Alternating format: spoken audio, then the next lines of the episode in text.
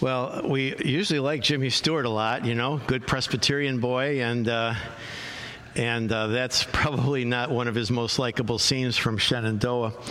What you heard in there was a, a prayer with a lot of arrogance in it, a lot of "we did this, we did that." By the end of the film, if you've seen the movie, if not, you, you, you should watch it. it. It really deals with all the horrors of the Civil War and how they affect one family. By the end of the film, he is a broken man and he uh, is quite different in how he looks at the world and how he looks at God. And uh, I'd like to kind of share that with you today. If you look at this picture of the pilgrims up here, you can kind of uh, get back to where all of this started for us as a country and the idea of giving thanks to God, but I changed one letter. You know, there was a story about a Catholic priest who got to heaven, and as he was looking at the original manuscripts of the Bible, he says, You're kidding me. All these years, I had to live the way I did because of one letter being different you meant to say celebrate instead of celibate.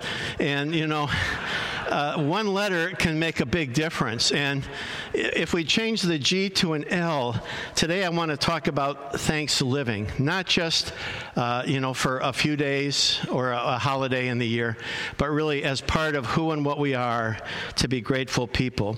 And I'm going to take you through the whole book of, uh, of uh, Colossians today. Doesn't that sound exciting? But I'm going to do it in a short time anyway. So uh, it starts in chapter 1, verse 3.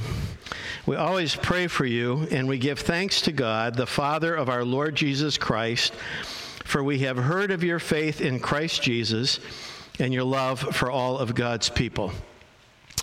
Lord, as we uh, meet together today and as we l- pay attention to the scriptures, we pray that you would give us eyes that see and ears that hear and that you would give us an attentive heart and an active mind to take in and hear what you want to say to us today. In Jesus' name, amen. Uh, I want to talk about thanks. And here we're talking about prayerful thanks. The city of Colossae, kind of in Western Asia Minor, was a city that was part of the, run by Persians. It was named Colossae because uh, there was a Lycus River that ran through that city. And because of that river and, and the area where it was elevation wise, it was a beautiful place for raising sheep. And the city was known for its wool, and especially because in that area there was a, uh, a special type of, of purple dye that they had that was rare in the ancient world. And, and because of that, the city grew. Eventually, they had a different problem, though. Uh, much like uh, where my previous life was in Southern California, they had earthquakes. So eventually the city uh, died out, doesn't even exist uh, anymore. It's very difficult even to find the remains of the city anymore because, uh, because it all just went downhill so much it says that Paul starts off, as he does in almost every letter he writes, with a thanksgiving. Let's not just ignore that. Let's not just say, well, that's a coincidence. No, it was very intentional with Paul that the first thing he was going to do when he wrote to a church was thank God for the church. And he does the same with the Colossians here. And he says that we, we give thanks to God, Father of our Lord Jesus Christ, for we have heard of your faith in Christ Jesus in your love. So he thanks God for two things. What are they? Their what? Their faith and their their love. The two things he thanks God for. The, this uh, quote by uh, from U.S. News and World Report: People who make a, uh, a daily and or frequent practice of being thankful were not only more joyful, they were healthier, less stressed, more optimistic, and more likely to help others. So, friends, would you like to be less stressed? Would you like to be more full of joy, healthier, optimistic, more likely to help other people? How's that sound? Become more thankful. I, I was uh, uh, telling my wife in confession that uh, as I look at the fruit of this, the Spirit, you know, that God is producing in me, I feel like there's one where I've been a little negligent. Um, you know, and let's think of the list: love, joy, peace. Let's just let's just go there. I don't think I'm doing all that bad in the love or the peace part. Not could be better, but the joy part has been difficult. Now, uh, some of you women, if you're married to an older guy, uh, an old guy, raise your hand. Yeah. Would you, would you say that older men become more optimistic and joyful as they get older? Or does the word curmudgeon ring a bell? You know? And I said, you know, I want God to give me more joy. Uh, and I'm serious about this. I'm confessing it to you pray for me, I'll get more joy because it's in the next few verses, verse 10, so that you may live a life worthy of the Lord and please Him in every way. So, how can I do that? Uh, how can I live a life? Is it up? No? Okay. So, how can I live a life that is worthy of the Lord and will please Him in every way? Uh, you know, in case you haven't noticed, you're in church today. Uh, you're probably here because, in some way, shape, or form, you would like to live a life that pleases God and, and honors Him. How can I do that? Look what it says here bearing fruit. Notice these are present participles, continuous activity, bearing fruit in every good work, growing in the knowledge of God. It goes on, next verse 11, being strengthened with all power according to his glorious might, so that you may have great endurance and patience and giving joyful thanks to the Father who has qualified you to share in the inheritance of his holy people in the kingdom of light. Now, everybody see where it says number four? Go back, go, just go over there. Read that line with me. That line in yellow right there. Ready? Read it together. Giving joyful thanks to the Father. Not even just giving thanks.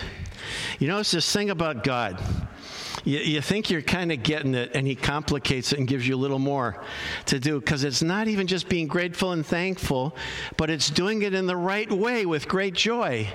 It, it's kind of like, okay, well, yeah, I just wanted to say thanks. You've done a great job here. You know, no, it's being grateful, joyful in it. And again, what was our goal back in verse 10 was that this is how you live a life worthy of the Lord and please Him in every way. Ben Patterson writes, uh, Whatever we have, we have because God, in His grace and generosity, has given it to us. When we realize this, there comes into our lives a joyful gratitude for what we do have, and we are freed from resentment and anxiety over what we don't have. Very familiar kind of Christian thinking, you know, I, I, uh, I was, you know, felt bad about the fact that my, my feet hurt until I saw a man who had no legs. You know, that there's always something to be grateful for. The, by the word thanks here, I'm going to give you an interesting chart here, if we can put that up. Uh, the, the Greek word is uh, eucharisteo. Uh, you ever hear the word like Eucharist? Like some churches use that when they talk about communion, they call this the Eucharist meal. But the, the, the word for, the root word for giving thanks is the same word for thinking and it's this word eucharisto but if you look at how it's translated in the bible this kind of gives you so most often on the left side over here uh, it says thank thanks and thanked.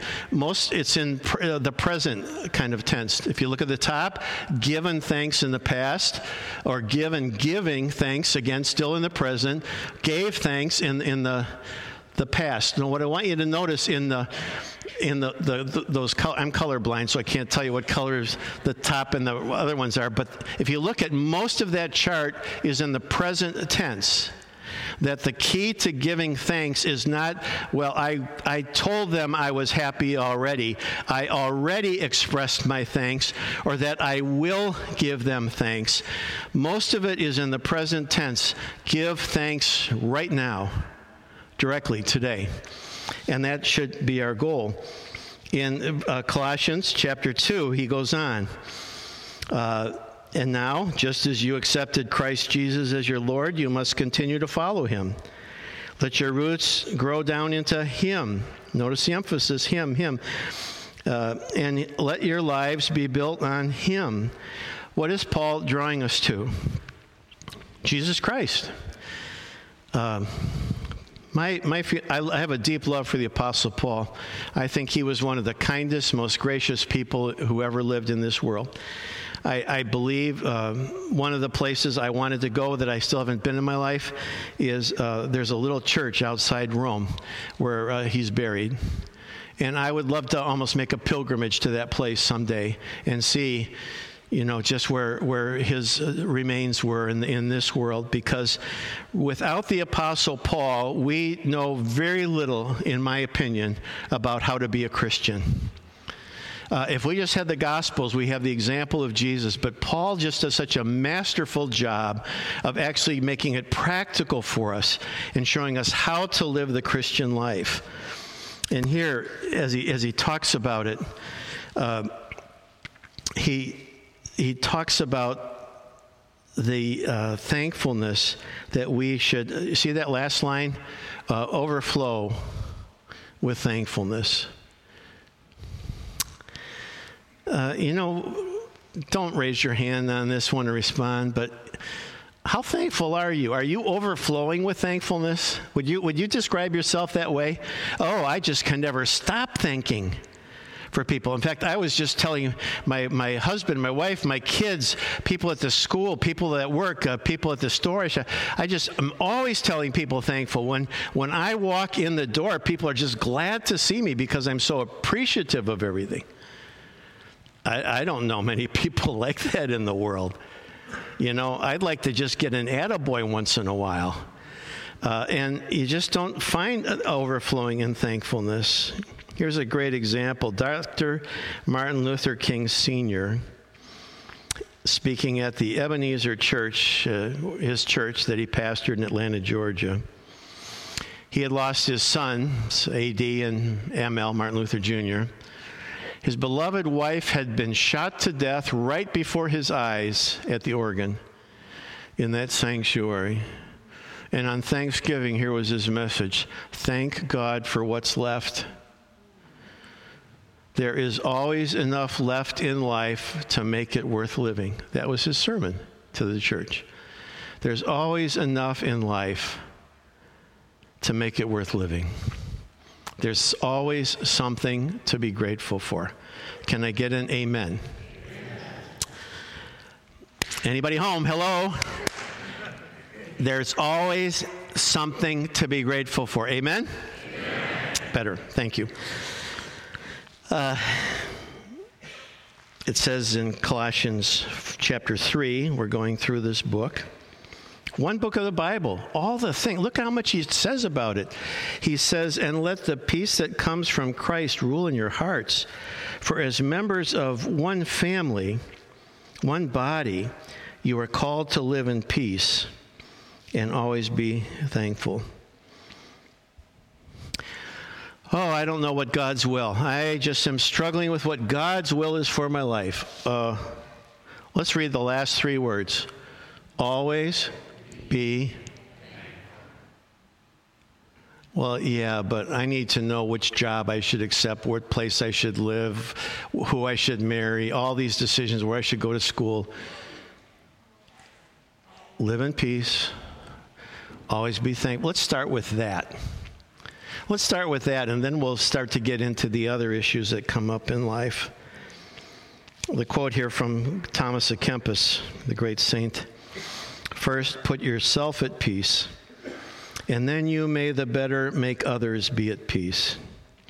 A peaceful and patient person is of far more profit to themselves and to others to, uh, than a learned person who has no peace. You're called to live in peace. You're called to always be grateful as one of the keys to living in peace. Then, chapter 3, verse 15, kind of a musical thanks. Let the message about Christ in all of its richness fill your lives. Teach and counsel with others, uh, with, other, with each other, with all the wisdom he gives sing psalms and hymns and spiritual songs to God with thankful hearts. All these different genres of music that we're supposed to use. The, uh, keep it up for a minute. Uh, the, the Psalms, which is you know, probably the, the, the scripture things that we sing a lot of scriptures that we sing musically. Uh, the hymns, which are, you know, more the historical churches of the church. Spiritual songs would probably be more like the choruses and the praise songs that people sing. But when we sing it, there should always be this undercurrent of thankfulness, thankful hearts. Uh, when you sing a song like Be Thou My Vision, O Lord of my heart, it ought to touch your heart when you say those words. Um, it says we should do it always with a thankful heart. It was, uh, I've done a lot of work. I've been going, working in Estonia for 24 years now. And Estonians have interesting phrases. I like the way they think sometimes. And here's one of their little uh, quotes that they give out uh, Who does not thank for little will not thank for much. And you say, well, I don't have that much to be grateful for. You got, you got something to be grateful for. How about the fact there's heat in the room? How about the fact that the chairs are nice? So, you know, how about the fact that people around you love you and care for you, pray for you? How about the fact that God is working in your life and you're growing and you're, you're better than you used to be? How about the fact that you've got people in your family? How about you've got so much to give thanks for? Well, yeah, but turkey costs a lot more this year, and we're having to pay a lot more for that Thanksgiving dinner. And you know, uh, I got to put up with my. Uh, uh, my 97 year old mother in law came to stay with us yesterday. Uh, you know, a lot to be thankful for. and we'll just leave it at that. Uh, you know, and be grateful, accept it all. If you can't thank for every little thing, you're not going to be really a grateful person. Colossians 3:15 goes on 16, 17, whatever you do or say, do it as a representative of the Lord Jesus, giving thanks through him. It's interesting how we always quote half the verse. Well, whatever you do in word or deed, do it all in the name of Jesus. And everybody stops right there. That is not the complete sentence. Any English teachers here? It is not the complete sentence. The complete sentence is giving thanks through him. Look at the end of Jesus there. Is that a period or a comma? It's a comma do it as a representative. You are an ambassador of Jesus Christ, and here's how you act as his ambassador. You are a grateful person giving, constant action in the present participle, present tense, always giving thanks through him to God the Father. That's how you act as a representative of Jesus Christ.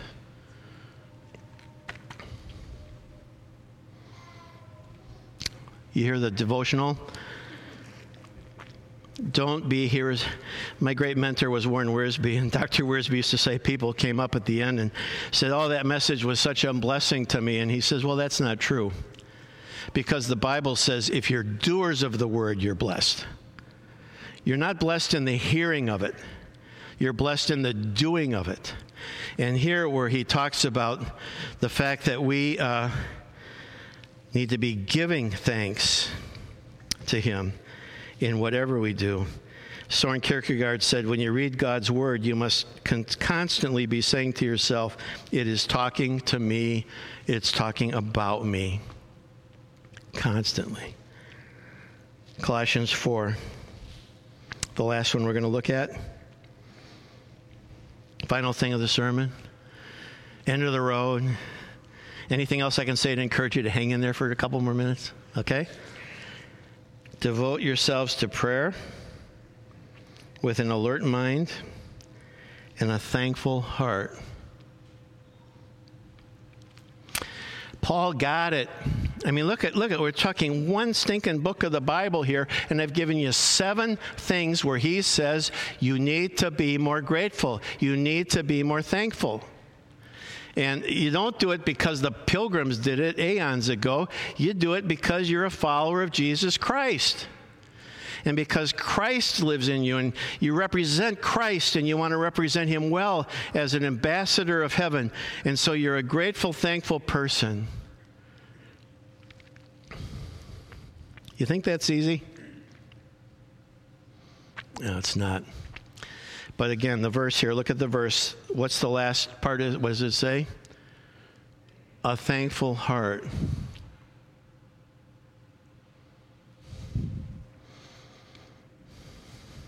A thankful heart is an abiding sense, go forward one, of God's goodness. How do you have a thankful heart? You have a constant sense of God's goodness.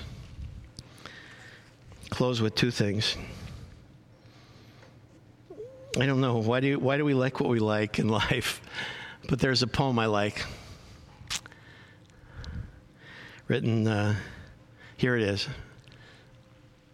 5,000 breathless dawns all new, 5,000 flowers fresh and dew, 5,000 sunsets wrapped in gold, 1 million snowflakes served ice cold, five quiet friends, one baby's love, one white sea with clouds above, one June night in a fragrant wood, one heart that loved and understood. I wondered when I woke that day in God's name, how could I ever pay?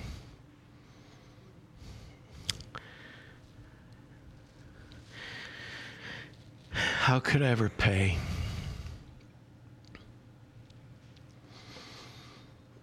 I drive a nicer car than my dad ever drove. I live in a nicer house. It's paid for. My parents never had that. I have nicer clothes than my father ever wore.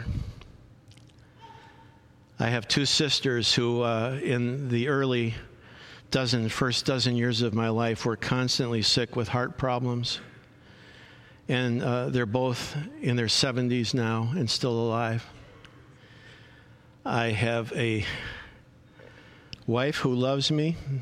I have three children who mostly love me. and I've got seven grandkids. And when I was driving north on Route 5 today to come here, I don't even know what that mountain's, mountain is you see straight ahead, but it was a beautiful mountain. What's it called? Beautiful, just so beautiful today.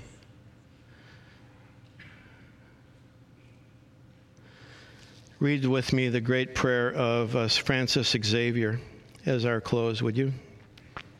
Here's our prayer Dearest Lord, teach me to be generous.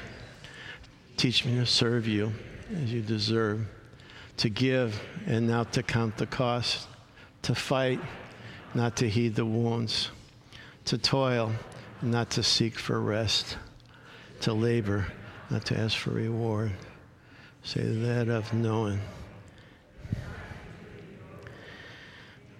Oh Lord Jesus, teach us to be generous, to be grateful, to represent you well in this world with great joyfulness in our hearts and lives. And I ask in Jesus' name.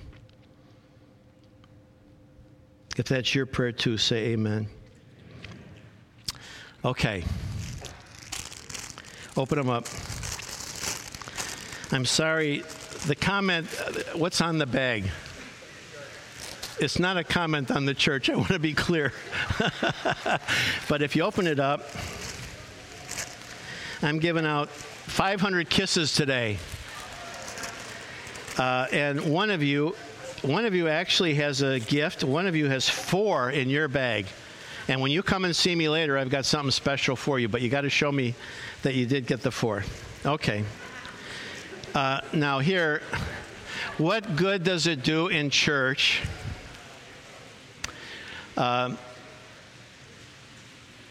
what good does it do in church? And again, untouched by human hands, by the way. I package these myself with rubber gloves on, uh, right out of the package, you know, uh, in paper bags because my wife wouldn't let me do plastic. And, you know, uh, would you just find three people to say thanks to before you go home? What good does it do to talk about it and not do it, right? You get that? I mean, church, we always talk about stuff and then we all go home. You know, it's like, let's do it. Uh, uh, was that a short enough sermon? I mean, it's 10, it's not even 11 o'clock yet. Come on. I'm giving you time. And I know some of you can smell the pie and you just want to get out there. I understand that. But before you leave this room, before you leave this room, and by the way, I couldn't give these out when the kids were here because I just don't trust them to wait. But, you know, if you want to say thanks to your kids, if you want to say thanks to the people working with kids, the people in the nursery, people who run the sound, the people who sang today, you know, just three people, three people. You, don't have to say, I love you. You don't have to, it's not a holy kiss, you know, like the Bible says, but just say, this is a tangible expression of how of my gratefulness and my thanks for you. And you don't even remember when you prayed for me years ago when I was really sick. And you don't even remember when you were teaching that Bible class and some of the things you taught me about the Bible when I was a young Christian. And you don't remember, remind them, okay? Go